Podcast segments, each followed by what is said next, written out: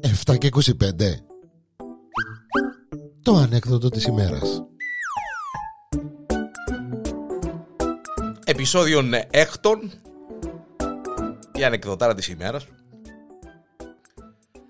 Είμαστε στην κλινική, στο μεευτήριο Να το πω καλύτερα έτσι. Ε, Ο κόκκος περιμένει με αγωνία να δει το κοπελούδι, το μωρόν του που γέννησε η κοκούλα Φκένει νοσοκόμα με το νεογέννητον Έκαμε του το κοκούδιν η κοκούλα Να το δείξει στον ε, παπάν, στον κόκκο Με το που το θεωρεί ο κόκκος υποθαυμάστηκε Απαλαγία μου λέει. Α, μάνα μου λεβέντη που έκαμε. Ε, θωρεί τον η νοσοκόμα, χαμογέλασε. Μασάλα του το κοκκούι μου πέρκει μονάν τέσσερα κιλά και εκατό γραμμάρια έτσι όπως το θωρώ. Η νοσοκόμα υποθαυμάστηκε εντζίνη του τη φορά. Λέει του κύριε Κόκαλα λέει του. Μα έχεις πολλά μεγάλη μπύραν που κοπελούθηκε θωρώ. Πόσα μωρά έχεις; Α, κόρε μου λέει της εγώ. Το πρώτο μου. Ο, το κοκκούδι είναι ο, το, το πρώτο μου μωρό, δεν ναι, έχω άλλο μωρό.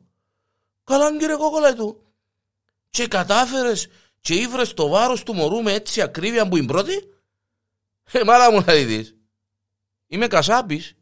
Η δουλειά μου είναι κασάπης.